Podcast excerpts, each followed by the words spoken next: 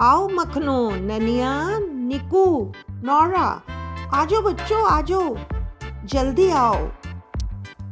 आओ बच्चों, आओ। आज मधु दादी आपको बताएगी कि हम होली क्यों मनाते हैं और ये कैसे मनानी शुरू की।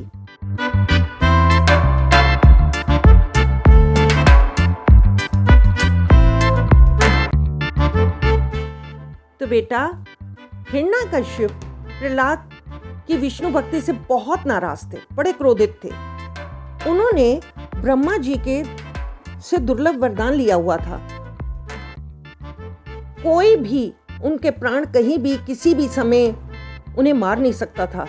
किसी जीव, जंतु, देवी, देवता, राक्षस या मनुष्य से न रात में, न दिन में, न पृथ्वी पर, न आकाश पर, न घर, न बाहर, कोई अस्त्र शस्त्र भी उस पर असर नहीं कर पाता था। तो एक ऐसा दुर्लभ वरदान लेने के बाद क्या हुआ? वो निरंकुश, अत्याचारी बन बैठा। उसे घमंड आ गया ना। तो प्रहलाद की विष्णु भक्ति से तो बुरी तरह खलने लगी। प्रहलाद को मारने के लिए उसने कई प्रयत्न किए, लेकिन हर बार वह बच जाता।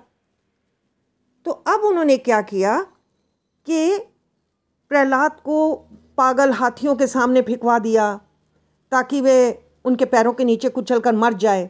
सांपों के भरे कुएँ में डलवा दिया, ऊपर से पर्वत की चोटी से नीचे खाई में फिकवा दिया, बेड़ियाँ बांधकर समुद्र में फिकवा दिया, अस्त्र शस्त्र सारी तरकीबें अजमा ली मगर वो हर बार बच जाते थे, क्योंकि उसके भगवान उसे आकर रक्षा करते थे। तो अब क्या हुआ कि होलिका, जो कि हिरणा कश्यप की बहन थी, उसे अग्नि से बचने का वरदान था? तो हिरणा कश्यप ने होलिका की सहायता से प्रहलाद को जलाकर मारने की योजना बनाई। तो बच्चों, पता क्या हुआ? होलिका के पास एक चुनरी थी, जिसे पहनकर वो आग के बीच में बैठ सकती थी और कहते हैं कि चुनरी में आग का कोई असर नहीं हो सकता था। होलिका वही चुनरी ओढ़कर प्रहलाद को गोद में बैठाकर आग में बैठ गई। भगवान की ऐसी माया हुई कि हवा चली और चुनरी उड़कर प्रहलाद के ऊपर आ गई। इस पर प्रहलाद तो बच गया, पर होलिका जल गई। इसके तुरंत बाद ही भगवान विष्णु ने नरसिम्हा का रूप धारण किया, यानी अवतार लिया और गो धूली बेला में अपने नाखूनों से टिकोली स्थित मंदिर की दहलीज पर हिरणा कश्यप का वध कर दिया, क्योंकि उन्हें जो वरदान दिया था ब्रह्मा जी का, उसे भी तो पूरा करना था ना?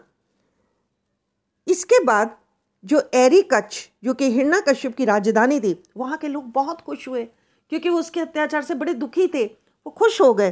तो उन्होंने क्या किया? एक दूसरे पर कीचड़ डालना शुरू कर दिया। और बच्चों, यहीं से होली की शुरुआत हो गई। आपको पता है, मथुरा वगैरह में तो अभी भी कीचड़ से होली खेली जाती है। आप तो रंगों से खेलते हो ना? और वो भी ऑर्गेनिक कलर्स ये, वो सारे कितने पर्टिकुलर हो।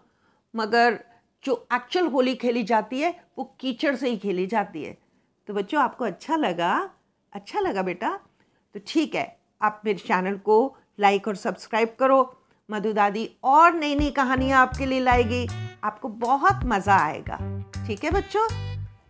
आपको दादी का बहुत बहुत आशीर्वाद। हमेशा खुश रहो।